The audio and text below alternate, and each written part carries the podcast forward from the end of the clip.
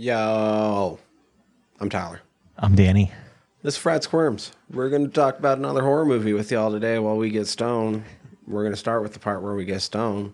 So, what you bring for me today? Let's get our green hits. All right. So I brought over a joint of mimosa, which, for those who are curious, it is a sativa dominant hybrid strain, 70% sativa, 30% indica. And it is created through crossing the classic purple punch with the clementine strains. So the effects you'll get are, on this are mostly cerebral, it's energizing. You'll be focused, motivated, relaxed, and uplifted. The flavors on this, you'll get a little bit of the citrus notes with some of the fruity. It's herbal, sour, tropical, and woody. And the aromas, you'll get a berry, citrus, earthy, flowery, sour, and tropical smell. And these guys are always in the upper 20s. This one was clocking in right at 30.9%. So, yeah, I think we'll be all right. Oh, man. Yeah, I just got done recording another show, so I'm already a bit stoned. This is going to kill me in the best possible way. Man, this smoke overcast had me sleeping in this morning, so. I just went to the closest shop down at Flower again and got some more lamb's bread, which they almost always have on tap there, it seems like. I've talked about it before on the show. Jamaican strain, herbally, peppery, touch of citrus. But it's the one we were making fun of because when you like you look up the information, it's like it's said that Bob Marley may have smoked this strain. I'm like, dude, Bob Marley smoked every strain he came across. like, come on, come on. Especially if it's already a fucking Jamaican strain. Like, of course he fucking smoked some lamb's bread. It's like, come on, man. But um, no, I think this one was testing at what did I say? Twenty six eight. Nice. Yeah. So We got some heavy hitters today. that's right. The other heavy hitter with today, as we get into our guts and bolts, we're going to talk about Invaders from Mars from our boy Tobe Hooper. So uh, let's find out who else went into the making of this movie. Guts and bolts. All right, guts and bolts. Spoiler free. Who and what went into the making of this movie? Start off with our spoiler free setup. A little boy watches what he believes to be a UFO set down, and the follow up investigation leads to a little bit of a body snatchers type scenario seeming to unfold, which I don't think is too spoilery for this. That's kind of the what gets you going. What gets you into this? Yeah, I mean, the name itself should kind of give you a hint of what you are getting yourself into. Somebody's invading. yeah, Those people, they're from Mars. that's what it sounds like. nice. Well, that's a good brief setup of what this film entails. And of course, we like to talk about the people who will go into making the film and the people in front of the camera. And this week is a gentleman we're very familiar with because we are talking about our director, Tobe Hooper. And for those who are curious, we have reviewed Texas Chainsaw Massacre Part 2 all the way back on our episode number six. And also, our 150th episode, we reviewed Texas Chainsaw Massacre as well. A couple other films of note, I would say stuff like Eaten Alive from 77, Poltergeist back in 82, Lifeforce in 85. He's also directed Body Bags, which was a television film he co directed with John Carpenter. He was also responsible for the Toolbox Murders back in 2004 and 2013's Djinn. All right, we have several writers on this. This was based on a screenplay by Richard Blake. We have Dan O'Bannon is a gentleman we've actually talked about before because on episode 67 we reviewed Alien. And a few other things of note for Mr. O'Bannon is if you look at his filmography, he's uh, helped with the story for Heavy Metal, which is actually a really cool animated movie, dude. Fucking dig heavy metal. Hell yeah. He's also responsible for the screenplay for Total Recall, Aliens, Aliens 3. He's also helped with the um, Prometheus, which was based on elements created by him as well. Yeah, mostly just the Aliens and also for The Return of the Living Dead back in 85. It's another really cool film. All right. Along with him, we also have gentleman Don Jakoby. We've actually talked about him because of our episode number 33, which we reviewed John Carpenter's Vampires.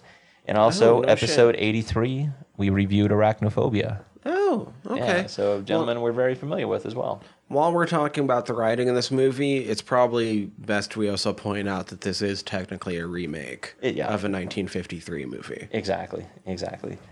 All right, cinematographer, another gentleman we've talked about before, Daniel Pearl, is because on episode 150 we talked about him because of Texas Chainsaw Massacre. He was the DP on. Some other things of note: he helped with the 2003 remake of the Texas Chainsaw Massacre. He was also the DP on Aliens versus Predator Requiem back in 2007. Friday the 13th remake back in 2009, the film The Boy, and Mom and Dad from 2017 and a lot of people probably recognize his work because he's a DP on so many music videos for so many people. Uh, more notably, probably, is the Michael Bay directed "I Do Anything for Love, but I Won't Do That." He's responsible for shit. that. Yeah, I mean, when you look at his body of work when it comes to like being the DP on music videos, he's done The Police's "Every Breath You Take," "Wrapped Around Your Finger." He's done Kool and the Gang's "Joanna," uh, which is a really good song. she works hard for the money. Donna Summers music video, "Dancing with Myself," Billy Idol's Oh, music damn. video. Yeah, damn, yeah, just some really cool stuff, man. A lot of uh, '80s bands, Wham's, "The Edge of Heaven." It's really neat. yeah. So anyhow, we have editor Alain Jakubowicz. We've actually talked about this gentleman before because he was the editor on Texas Chainsaw Massacre Part Two, episode number six of the Fried Squirms. Some other things of note, perhaps, if you're curious about his bodies of work. He's also edited such things as Air Marshal. He's done such things as Dirty Movie. Let's see, South Central Gospel, Bobby Z, a couple other things of note, Blind Horizon, The Order, stuff like that. So some hmm. interesting things as well. And we have music composed by Dave Storrs. This is his only film credit. And a gentleman we've talked about once again before is Christopher Young. We've talked about him on episode 7. We reviewed Hellbound Hellraiser 2. And episode 92 because of Trick or Treat, a Halloween episode we actually reviewed. Oh, sweet. Yeah. Yeah, so a couple of things of note we have, we've uh, talked about before. All right, special effects. We have Germano Natali, Makeup Effects Laboratories, and Stan Winston Studio. Some pretty big names on this project when it comes to special effects too, which is really cool. John Dykstra Yeah, another also big worked one. on it, who worked pretty heavily on some of the Star Wars effects. So Yeah, it's really cool, dude. All right, this was produced by Yoram Globus and Melchem Golan. Production company was Golan Cannon. and Globus, that's Yep. canon. Exactly, because our production company was Cannon Pictures. This was distributed once again by Cannon Film Distributors for the 1986 United States theatrical release. Release date was June 6, 1986, here in the States. Had an estimated budget of about 12 million. It grossed about 4.9 million worldwide. And the tagline I have, there are several, but the one that I thought was pretty decent is Their conquest has already begun. He knows they are here. Hmm. Yeah, that's not bad. Yeah, that's not too bad. So that rounds out people who go into making the film. And our cast will actually lead off with a child actor. And this gentleman, his name is Hunter Carson. He plays the role of David Gardner. And the only other film really of note is he was also in the film Paris, Texas, way back in the day as a child actor. He's also known as Karen Black's real life son. I had no idea that that was the case. Yeah, so it makes a little bit more sense when you think about the casting. All right, we have Timothy Bottoms plays the role of George Gardner, which is the father of David Gardner in this film, and uh, this gentleman has actually got a really impressive body of work. If you look at his work, let's go back and Johnny Got His Gun. Joe Uh, Bonham, the lead yeah. of Johnny Got His Gun, which most people might remember as being the film that was used in the Metallica, Metallica, 1 dude, music yeah. video. That's pretty awesome. Now he was also in the Last Picture Show, which is a film I highly recommend. Need to check that out. All right, some other things of note. He was in the film Texasville. He was also in the video game American Hero as Jack Armstrong back in '95. He was in the film Uncle Sam. You might have seen him in The Girl Next Door in 2004. He was in Top Dog with Chuck Norris. That's pretty neat, isn't it? Uh, he was in the Crocodile Hunter collision course as President George Walker Bush. Now, here's something I read too: is that he does a really good George Bush impersonation. Oh, yeah, because he's uh, Bush on That's My Bush. Yeah, I thought, damn, that's pretty cool. Uh, some television roles include Freddy's Nightmares back in 1989. You might have seen him in the Ray Bradbury Theater in 1990 in the episode of Here there by tigers. And uh, more recently, looks like Lone Rider in 2008. He's done Well- some video game stuff too. He was uh, vice principal vice principal Cole in that Yeah, 70s I show. just saw that. It's really Yeah. cool. Yeah, so some things of note for our generation. All right, moving ahead, we have Laraine Newman plays the role of Ellen Gardner, who is the mother of David Gardner in this film. Now, once again, she's a really cool character in this film, but if you look at her body of work, Holy shit! she started off in SNL. One of the original cast. Yeah, members. which is really interesting.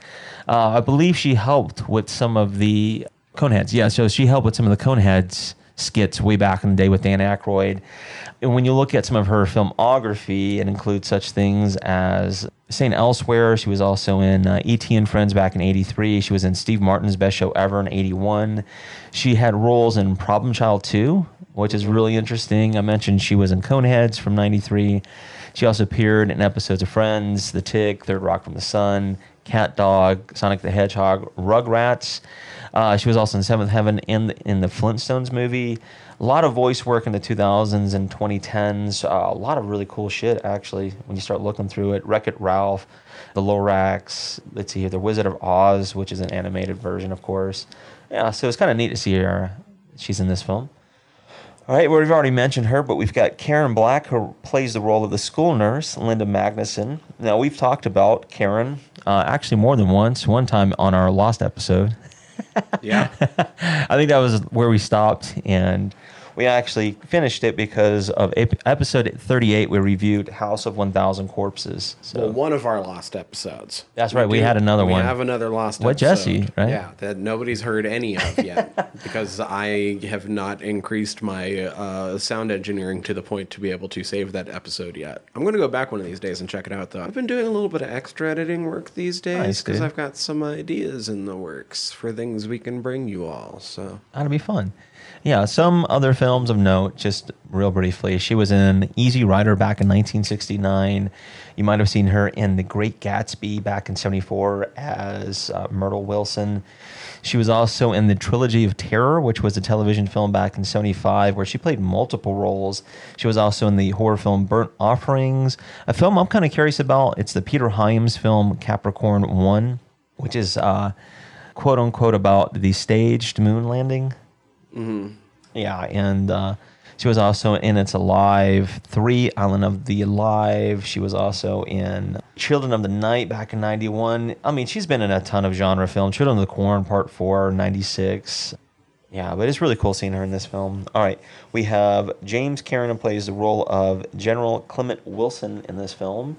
And this gentleman goes way back, but some people might recognize him. Um, let's see here, because of his role in All the President's Men back in '76. You might have seen him in The Jazz Singer back in 1980. He was Mr. Teague in Poltergeist from '82. He was in the film Time Walker back in '82, which is actually really cool. Also in The Return of the Living Dead back in 1985, which is actually a film I'm familiar with. He was in Hard Bodies 2. He was also in Return of the Living Dead Part 2. He was in Behind Enemy Lines back in 97. You might have seen him in The Pursuit of Happiness, which is really interesting. And uh, more recently, Confessions of a Teenage Jesus Freak from 2017. So that's pretty cool.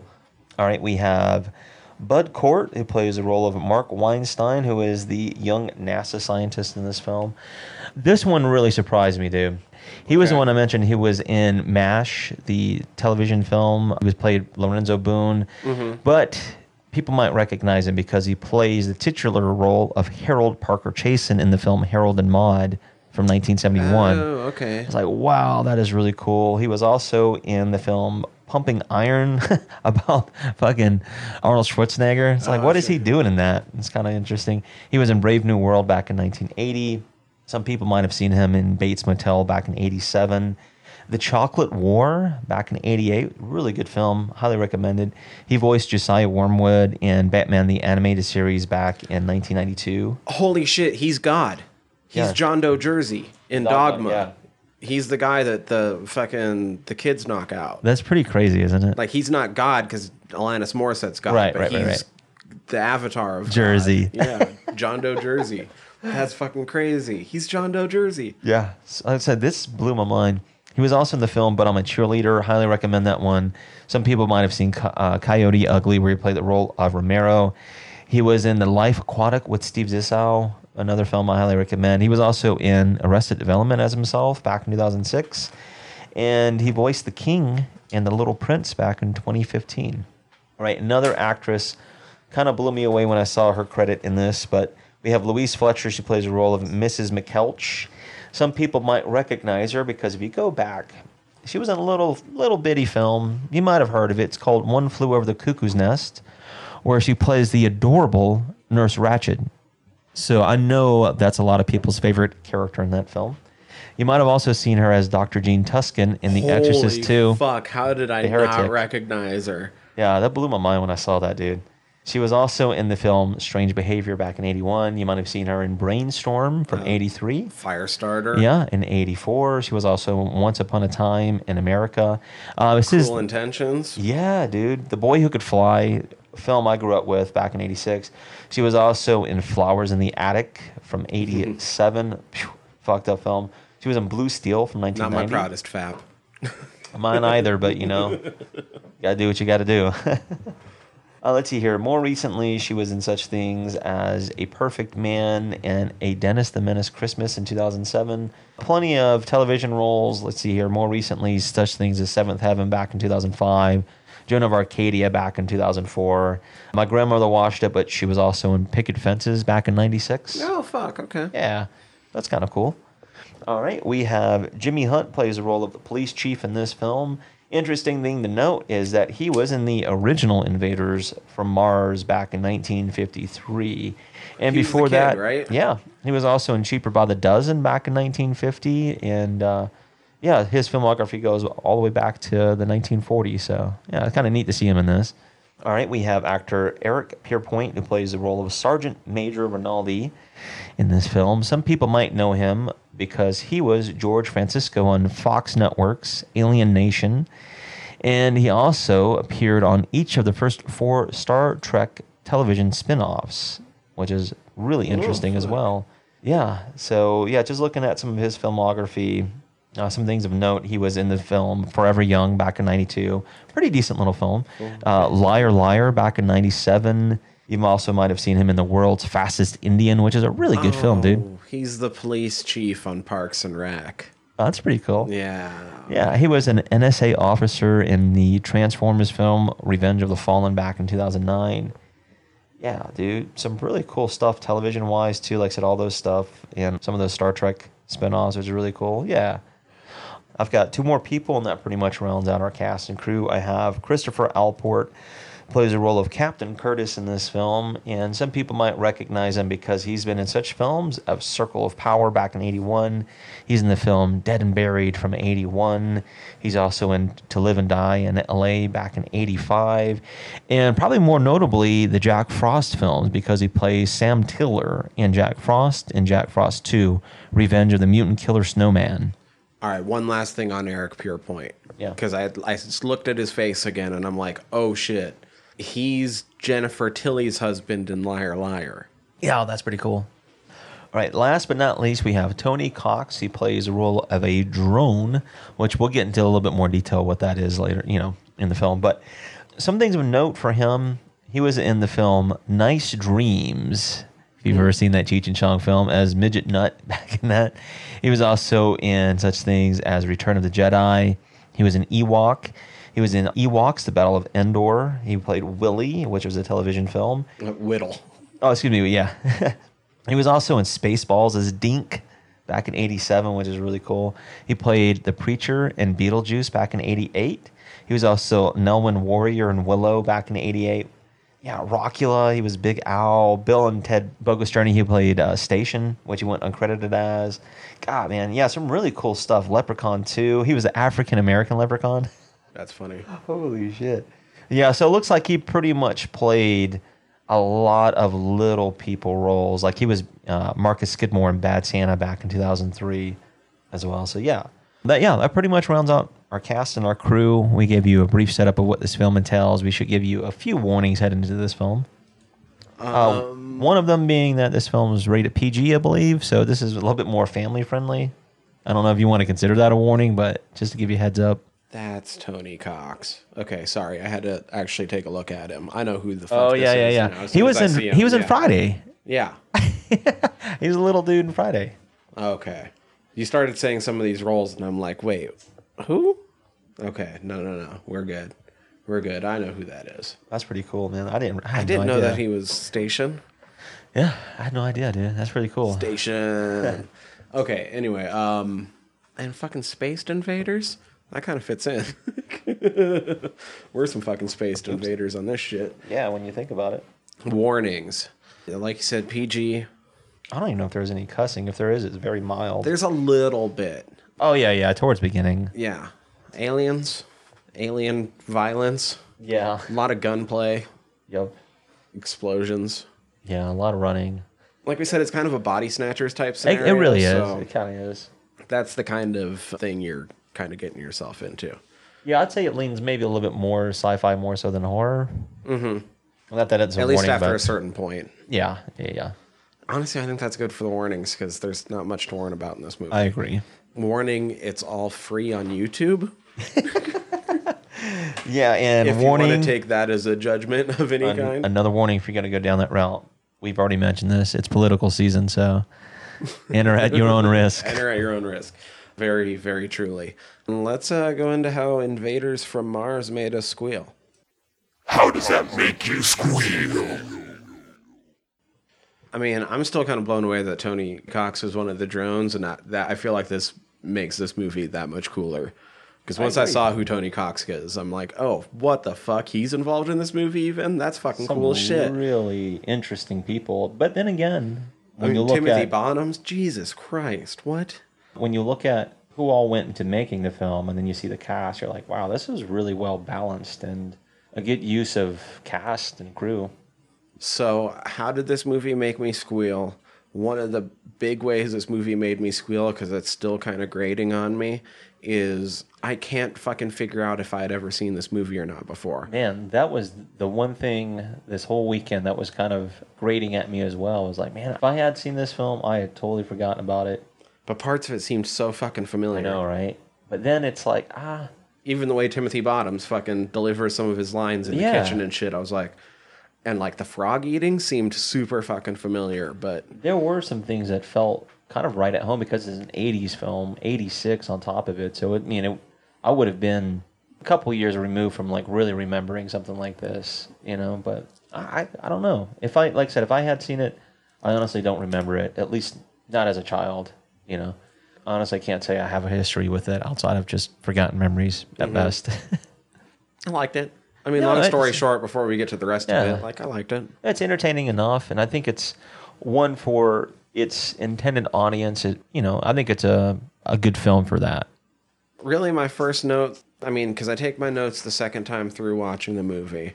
So it had kind of been on my mind after the first time through and it just solidified rewatching some of those opening scenes it's really weird to find out that karen black was actually the kid's mom because one of my first notes is truly that i wish that laraine newman would have had the role of the teacher so that she would have had more time with the kid Gotcha. because they had really good rapport back and forth and i really Yeah. liked the way that I felt their like the- relationship was set up with the mom and the whole family unit felt Mm-hmm. pretty authentic for the most part. Like the opening with the kid and his dad just stargazing, watching the meteor shower, having a little playful back and forth, you know, cussing very lightly. And the mom coming out, it's like, you know, oh, we got to get ready for bed. You know, the, the whole spiel that you get as a child. But you could tell there was a, a certain dynamic that they all had together. Mm-hmm. Felt pretty, like it said, felt pre- good felt pretty yeah, i authentic. thought they did a good job yeah. i liked the kids sort of being realistically portrayed with having like multiple big interests like not only does he want to be part of nasa but he has like this penny collection because Exactly. i feel like so often in movies like kids do one thing you know what i mean but Yeah. like go ask like a fucking five year old what Oh they want to do and they're like well i want to be a doctor fireman astronaut Yeah, exactly. They have several interests. It's yeah, you you rarely find it in film where it's it's multiple things that they're interested in. And then something from like the first like three minutes of the movie comes back at the, almost the very end with that fucking penny. Yeah. I had completely forgot about that fucking penny. Yeah, in a way, it, it does kind of set that up. I think But- there's a, something else in the middle where he goes back for the penny, but I'll admit I kind of checked out during a couple times in this movie. Yeah, no, he he carries somehow he gets a hold of a penny sack somewhere down the road. But anyway, you're right. It does set up that whole thing at the end with this penny. All right. There's also something I noted the second time through. I mean, first time I kind of noted it, but it really stood out was the product placement in this film with the M and M's and Cap'n Crunch I'll admit and I Dr didn't notice Pepper. And there was a lot of shit. I was like, damn, this is totally the 80s right here, bud. A lot of product placement. I didn't notice that. The thing is, parts of this movie, I think it's because I was a little bit checking out because parts of this movie just sort of felt by the formula for like Yeah, I mean, it's- from this time period. It's nothing Like- out of the ordinary. like I've seen when the dad gets taken over. Like we've seen in I don't know how many movies people do the drink a shit ton of hot coffee gag. You know what I mean? Yeah, yeah. It was still well done. I liked, you know, the added mints with it. That was fucking funny yeah. because it even it's even more like okay, something's fucked with dad now. Yeah, it's not just his shoes, it's not just his behavior. It's like he's he's completely off. But I thought it was well done because even though they would cut away and cut back, every time they cut back, it still had steam rising from it, and so Yeah. really fucking sold it. So that was, I mean, that was cool. The body snatchers thing has never really instilled too much of a sense of terror in me, I guess. So, Right. like, For me not at, not as much as when I was a kid because the idea of once again of not having control of your body, like something Mm-hmm. invading, you're just a host. but yeah, I haven't felt that way since a kid. Well, and then once I realized that's kind of what was going on, it was just like, okay, so what's this going to lead to? And I thought that's where the movie got interesting for me. I'm skipping ahead a little bit, but okay. like the movie to me got interesting once like the military got involved. And it wasn't like your standard military getting involved. Like they were actually competent in what the fuck they Yeah, were doing. And I agree. Up until that point, it just I was like, okay, I've seen this. It's called yeah, it's just kind of Body plotting. Yeah, exactly. It's just I've kind of this. plotting. It's more or less focusing on the townspeople more so than the oversight, which is the military and NASA and everything else that's involved. to an extent, it was even fucking killer clowns. You know? what I Yeah, mean? somewhat. Like- I mean, because of the invasion, it's intended to feel a little campy, like a throwback to the 1950s films we've talked about before. Once again, but I think that's kind of the appeal, and it makes total sense that somebody like Hooper would be attached to it. Nurse Ratched was absolutely terrible as that fucking. I mean, like she did a good job, but like fuck that teacher. Man, especially in the beginning where She felt realistic though too. no, totally authentic. It started making me think about what I could remember as a kid in the 80s with teachers and schoolrooms and shit like that. And I said, yeah, I totally felt. I feel like I had authentic. that teacher at some point. I, I don't think I ever had a teacher quite that severe. Not that bad, but like But would no. miss the one thing that happened and then just go full on on a fucking student that didn't have it coming. Yeah, not only did the kid, you know, prick his finger with the blade, you know, he was trying to stick up for his classmate. The girl got Hope smacked. get- I hope you need to get a tetanus shot. I know that's fucked up. that bitch. One, two, three, four, five. it's like what kind of shit? I can honestly say I've never had that happen, where somebody does the count like that. I know at least one of my teachers had to have, but I'm, I can't. I Not like tell that. you who right now. One, two, I three, have four, a five. couple good guesses at who would have done that, but I couldn't tell you for sure. Right, but what that leads to is she's taking David to the nurse, which we just discussed. It's his mom in real life, and that begins kind of their storyline, their arc, and all that stuff. I don't know if I should count it as good acting or not if they didn't seem like they were mother and son. Yeah, You know what I I know mean? what you're saying. Yeah, yeah, yeah. In the film, I was thinking that too. I was like, it makes sense why Tobe Hooper would want her to kind of lead with him. It could only help, really, when it comes to working with child actors, no matter how good they are. Yeah, could only it- really help if, the mom's already an accomplished actress. That's what I was going to say. She's an accomplished actress with an accomplished director, cinematographer, all these people, you know, around him.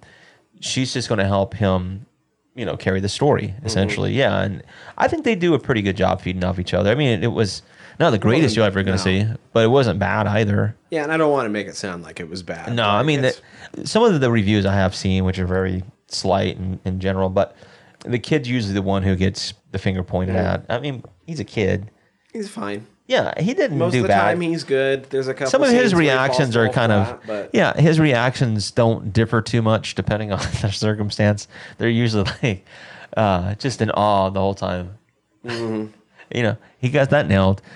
But regardless, um, but it's not bad. it's not bad. No, no, the kid does a pretty good job, man. Uh, I think he carries the film pretty well, considering you know he only has to do it so much, like because he's got other things that's happening around him too that are just as interesting. I think. Once again, maybe it's just because I thought the kid had a really good rapport with Laraine Newman, but I did not think that she was going to be taken over as quickly as she is in the story. I kind of like how that plays out in the beginning too, where you know the dad. We've already talked about what happens with him because he checks on. Well, we should mention that too. I think it's interesting. Is I like how all that shit sets up in the beginning too, with the you know UFO landing, mm-hmm. and then that object coming at him, and he freaks out. You know, then because the dad said he check in the morning, that's why the dad got fucked up the way he did, and then later on the kid there's a, a really good psych out moment where the kid he gets away from his dad to get the, to the bus and then all the shit transpires at school but when he comes back home the door's open and it seems a little ominous you know he goes in and he sits down and he watches a movie and i was curious is like i wonder what exactly it is you, did you see what that was I know what that is. yeah It's life, force. Force. i was like hell yeah but then the mom does the classic psych out Also, was another Cannon film. yeah, that was the second one out of the 3 that he was uh, hired for. The third one being Texas Chainsaw Massacre 2. Yep. Yeah, it was really cool. So what I liked was how that little toy robot, whatever it was, activate it, spook the kid, and then mom does the voice. I thought it was David Gardner, feed me, please, Yeah. or whatever. Yeah, she psyched him out pretty good. But the whole point is, is that the dad hasn't arrived home or he hasn't been home, and it gets to be nightfall, and then the mom's like, okay, now I'm worried. They call the cops. The cops come out. They're like, okay, we're going to expect over the hill. what I like is when they do walk away, is in the dad and his buddy just pop out. And it's like, hey, hey, how's it going? We just got here. We haven't been hiding here the whole time. and then the it's dude my just, wife and my son. and the dude's like, okay, I've got to get going. Deuces. one of the police officers we mentioned earlier too, he was one of the guys that was in the original. He was the kid. He's like, yeah, I haven't been over here since I was a kid. Mm-hmm. I was like, that's kind of clever. But the whole point being is that when those cops return and they have the interaction with the father, and he's like, everything's all right, and they all shaking their heads, and then they walk off. Everybody walks off the same way, and that was kind of cool. It's a little humorous, but the whole point being now is the kid's kind of like, oh fuck, this is fucked up. And then later on that night, you know, the mom's washing up, and then the dad's like, you know, we're gonna have a walk over the hill later on, and it winds up being the mom and not the kid because the kid's watching it, and I kind of like that the way it's shot, and the kid's watching it, and he's like, mom. yeah, and then she wakes up the next morning making breakfast. It's all Fucking bacon. up the bacon. yeah, fucking up the bacon, freaking Eating the, kid ground out. Beef with salt. Yeah, All right. I was slightly amazed at how much just the raw ground beef eating can still sort of make me feel after I have now encountered a point in my life where I've went to a bougie enough restaurant that I have had steak tartare. yeah, yeah. I still, I and I'm like, you're I have ate a variant of that, and yet when she fucking mouths down on that, I was still like, oh no, don't do that. Ew. But Yeah, I'm like, wait, no, you still. ate that, dude, with egg, and it wasn't traditional steak tartare. Like I went to a place and it, they did it like a southwestern style. Okay. So it was like serrano pepper and shit. it was cool. do a little flavor on it. Yeah, yeah. Nice, dude. Yeah. So, uh, all right. So we've already mentioned the moms. Served up on like a tostada.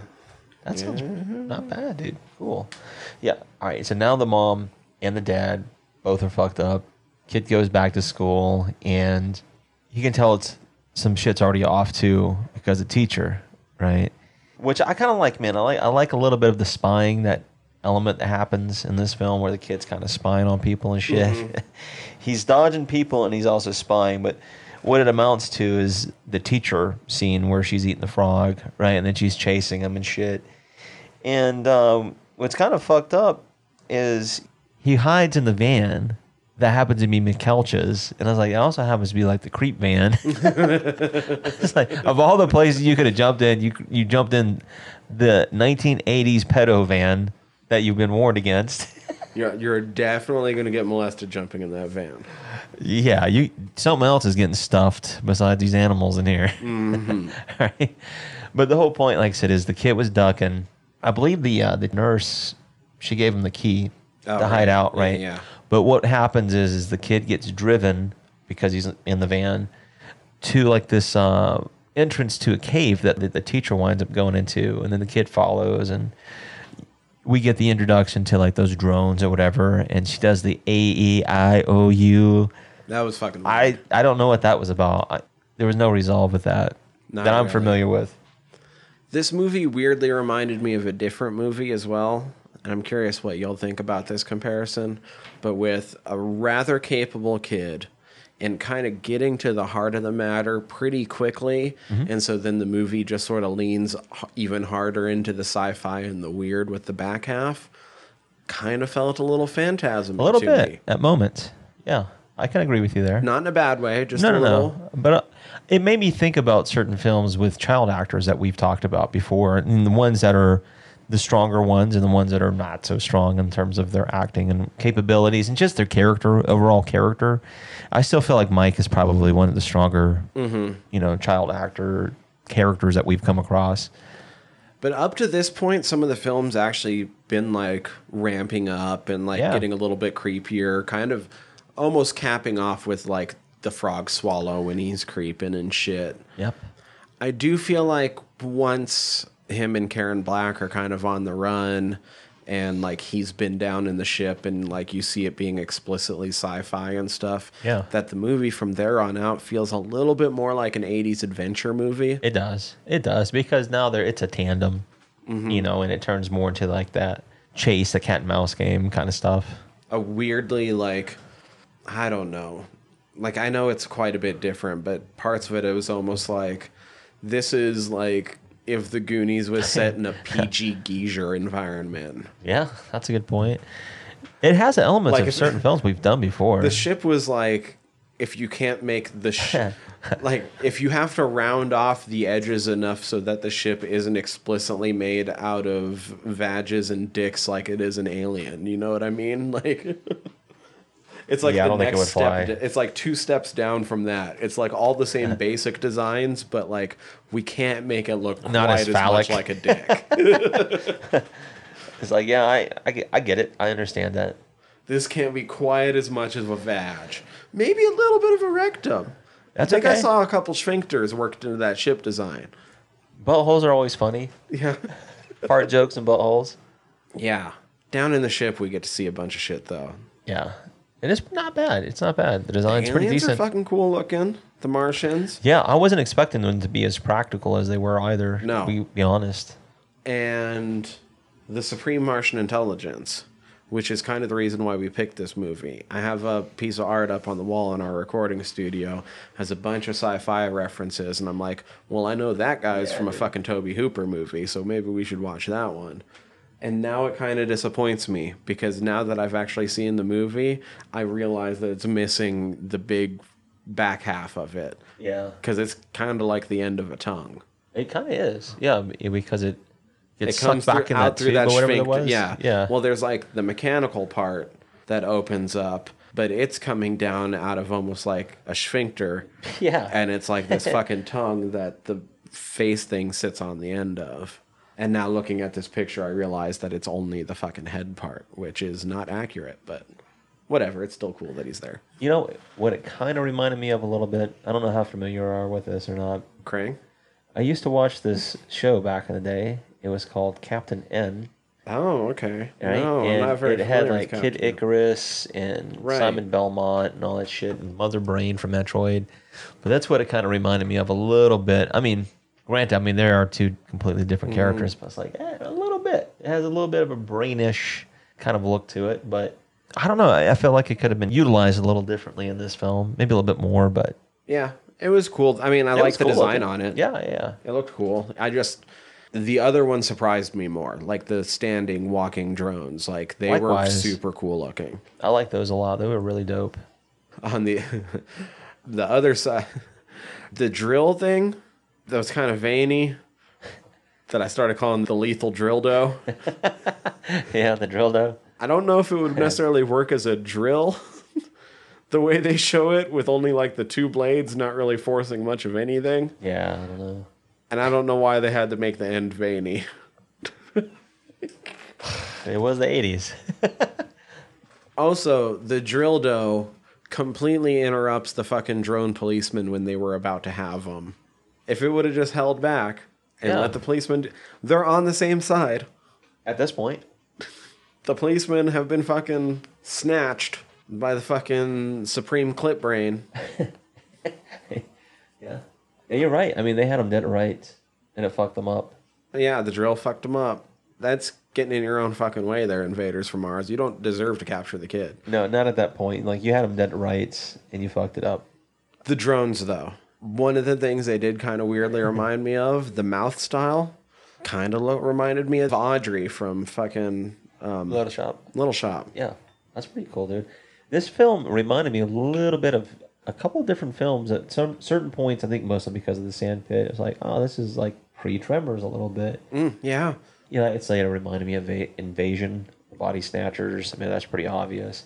Yeah, I mean, like I said, it, ha- it has its moments where it's it's not bad. It's entertaining enough, and like I said, the creature designs are entertaining enough as well. And it kind of makes you wonder, like, w- you know, what exactly is the end point here? Because once they see those two workers get sucked in to the sand pit, they're like, all right, now what do we do? You know, my parents are all fucked up. The town's all fucked up.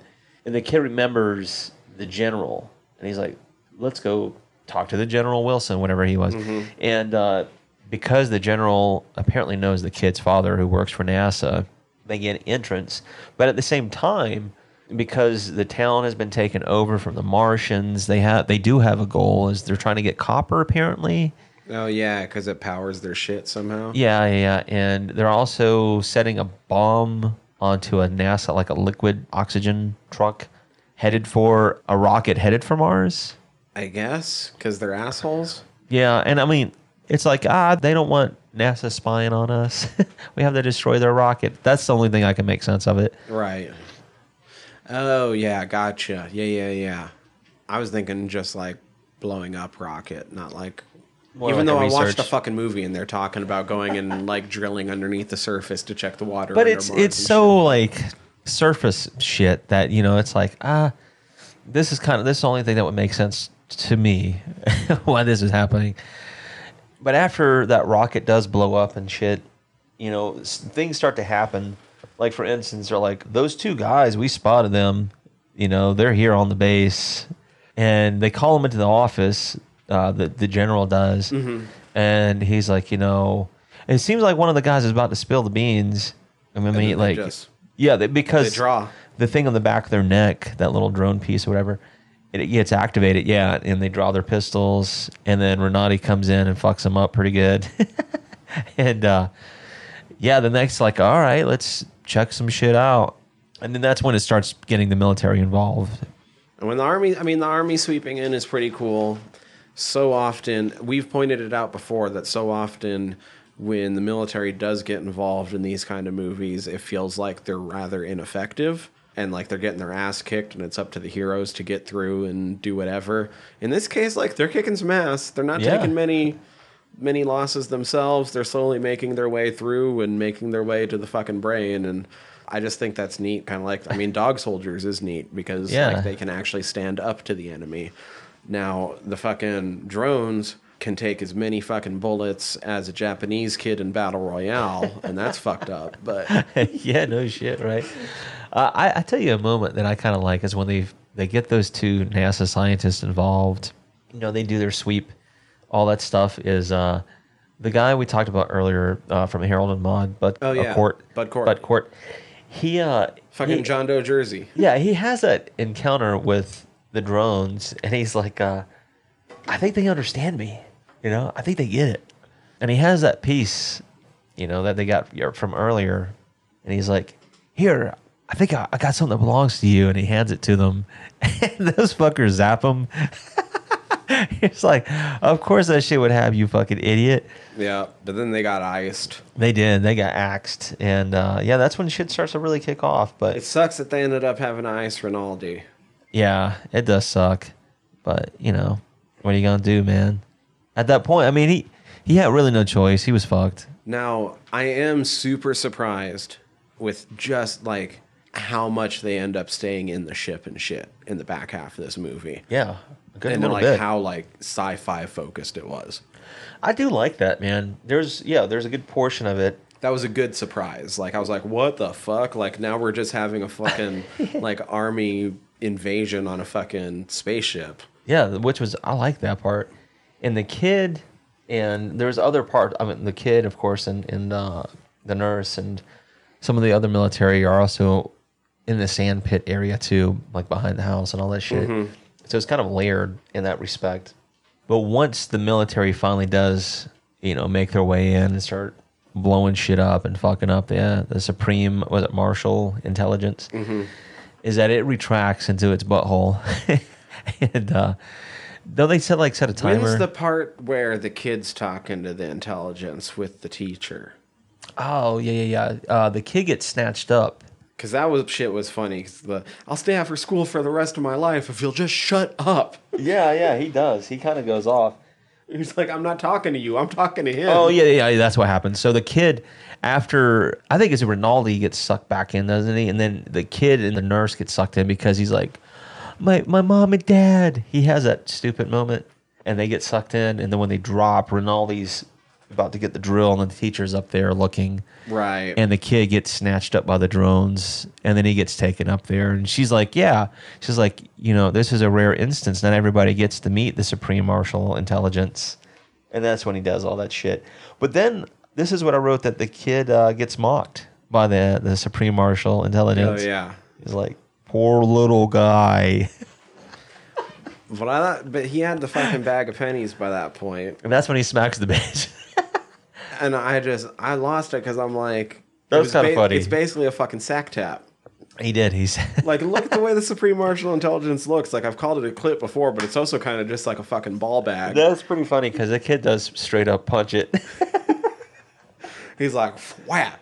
Oh, and it's dude. like, ooh, and it does like it doesn't react well. Like just getting punched, it did not dig that. Like it got knocked fucking uh, for a loop for a second, the fuck, which makes you wonder how it takes so many fucking bullets later on. But dude? I don't know, but McKeltch she winds up getting eaten by one of the drones. yeah, And which then- whatever, fuck her. Yeah, and then the nurse, she's starting to get prepped for the probe or whatever. It- this is when Rinaldi's killed when he pulls his pistol on Wilson and company. And then after all that shit, uh, I put Captain Curtis, who's a, a part of that whole platoon.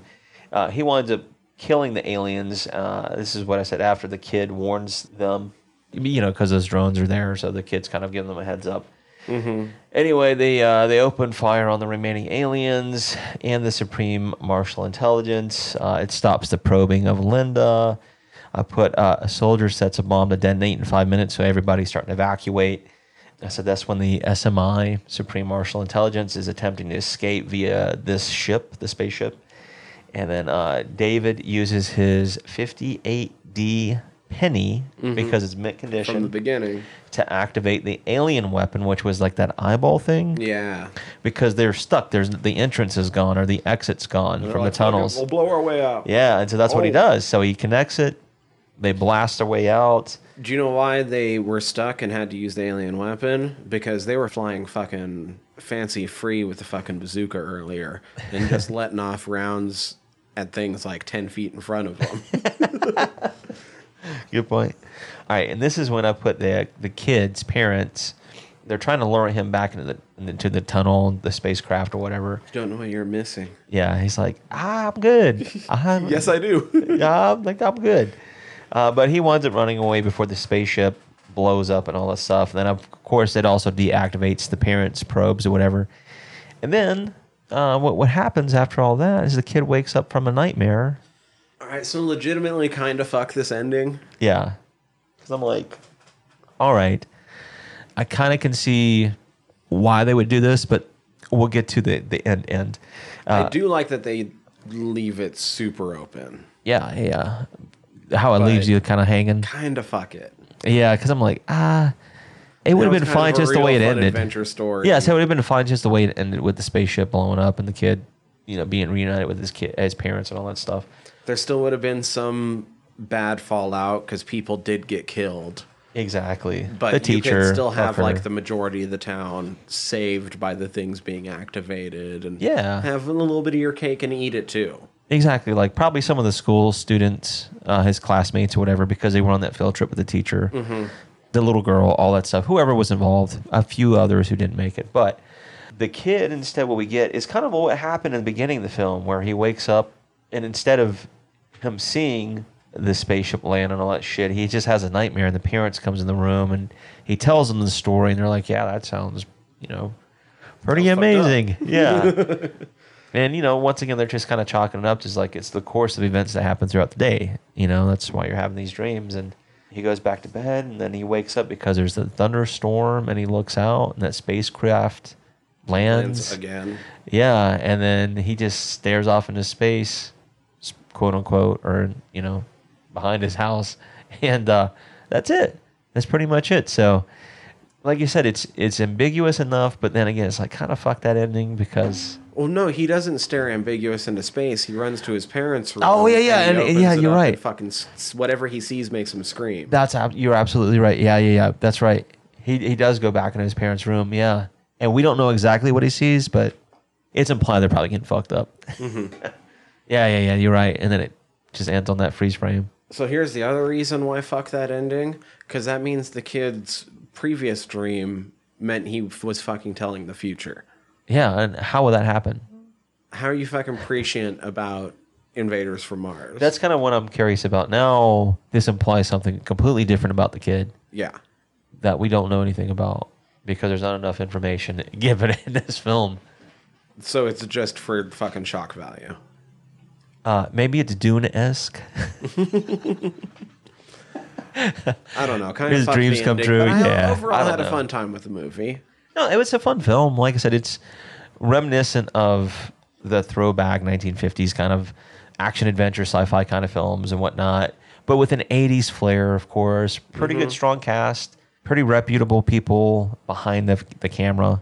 I liked the score. Yeah, score was good. Cinematography looked really good too. I have to say. Creatures look really fucking good. Yeah, the effects The were all well done. and the Supreme Martian, Martian Intelligence both look really fucking good. When we see Rinaldi get implanted, that looks pretty good. You can kind of tell it's fake, but it looks Still really looks pretty good. decent. Yeah, like overall, not a bad film, not a great film, but I think for those who are, you know, maybe looking for something a little bit more sci-fi more Mm-hmm. so than horror, this is not a bad one to watch with the family. A family-friendly movie for a family that doesn't mind a little bit extra cussing than most family-friendly Yeah, movies. exactly. Not much more, but Nah. I would say they say when you normally talk about a family-friendly movie, they usually don't say shit and damn as much times as this I agree. does. I was like, wow, I was kind of surprised by that, but then again, I was like, time period makes sense. Mm-hmm. Yeah, Yeah. I don't really have much else to say about it. Like I'm No. kind of glad we watched it, but Yeah, it's fun there's film. better Tobe Hooper movies too. well, exactly. Oh, here's the thing I was going to say. So it's pretty widely agreed now at this point that it might be Tobe Hooper's name on Poltergeist, but Spielberg probably did most of it. I'd say this might be the movie that proves that there's definitely parts of Poltergeist that Hooper did. You know what's interesting too? Because parts of this felt more like a Steven Spielberg adventure movie. I believe I read something where he was initially tapped to direct uh, this film, Spielberg, that is. And it's like, yeah, you, you can kind of see it, man. It kind of makes sense in a, in a way. But yeah, That's But- where it makes it hard to decide who did what. You know what I mean? yeah. Which you know, at some point we'll tackle. We'll know de- definitively at some point, but you know, it's it's still uh, it's still interesting to see. Like there are remnants of their fingerprints on this film. I guess I just would. I didn't feel enough fingerprints on this that felt definitively like Hooper. No, no, no, no, no. I know what you're saying there. Um, no, maybe maybe some other people that were involved with the project itself. It had some of their fingerprints more so It felt kind of like Dan O'Bannon. yeah. It Even felt visually, it felt like more like Dan O'Bannon than it did Hooper. But that's what I'm saying. There's some other people I think whose fingerprints are a little bit stronger in this one than Hooper per se. But uh, yeah, one of the three, like he had mentioned earlier, Cannon films that he was tapped on board for. Maybe the the weakest in all. I don't know. I, I still need to watch Lifeforce to give a, a definitive answer on that one. We'll get to that one before too long. Yeah, but I, I do know that TCM two is great. That's one. gold. that one's so good, TCM two is fucking golden. so good. Yeah, yeah. I mean that one by default is going to be the best. Yeah, yeah. There's no way Lifeforce is able to take I the can't crown see. from I can't see that. from Dennis Hopper fucking dual wielding chainsaws. yeah, I don't know. That's to take a lot. Bill Moseley, all that stuff. Although too. I do know that the like the lead chick, like the the main space vampire chick in Life Force is topless like ninety percent of the movie. I'm okay with that. So We'll see. it'll make when we finally get to it pretty enjoyable. We haven't decided what we're doing next week, have we? No, we haven't. We need to do that. do we have anything else to say on this before I go into the last closing this up? No, I think I've said everything I had to say. I said it once already before. I'll say it again because I mean this both in the best of ways and the worst of ways. It is available for free to watch on YouTube. Yeah, That says a lot about what this movie kind of is, even though we both really enjoyed it. good point. yeah, Let's see. So, in order to listen to whatever we end up covering next week, which I'm going to say right now, like, let's not lean towards as family friendly because this was fun, but whatever, fuck it. yeah. So if you want to lean towards something harder and edgier than what we talked about this week, please hit subscribe however you're listening to us right now. That'd be super cool. So if you could rate and review however you're listening to us right now, that'd also be super cool. Get us up in those algorithms more, get us listened to more. You can always uh, go check out our website, www.friedsquirms.com. Check out our entire back catalog there. You can contact us through the website or by emailing us squirmcast at gmail.com click the links up at the top of the website. We are part of the Earworm Podcast Network. Check out the other shows on the site. Listen to me talk about a bunch of nerdy shit over on General Nerdery. Listen to my co host from there talk about fucking war treatises mixed with nerdy shit over on the Art of Wargaming. More shows to come. Find us Fried Squirms across all the social medias. That'd be super cool. I'll probably post a picture of like the one that I have. Yeah, you know what I mean? That'd be pretty like- awesome. Look, here's my Supreme Martian Intelligence, right next to the Martians from Mars Attacks, and right underneath a uh, fucking Critters. Ferengi. Oh yeah, and right above Critters, and right below a Ferengi, Yeah, it's pretty. who's pretty right below a. Dalek, who's right below Khan. Then Right you guys are getting Howard the fucking- Duck. Alf, yeah, dude, some really cool characters on that poster. So yeah, that way you guys can see what the fuck we're talking about. But it's not gonna matter for next week because we're gonna go get We'll gorier, meaner. I don't know what yet. but Yeah, we'll not family out. friendly, Not perhaps. family friendly. Not that I don't like family friendly, but There's a time and place. it. There's a time and place. For this week, I'm Tyler. I'm Danny. Fried squirms. Oot.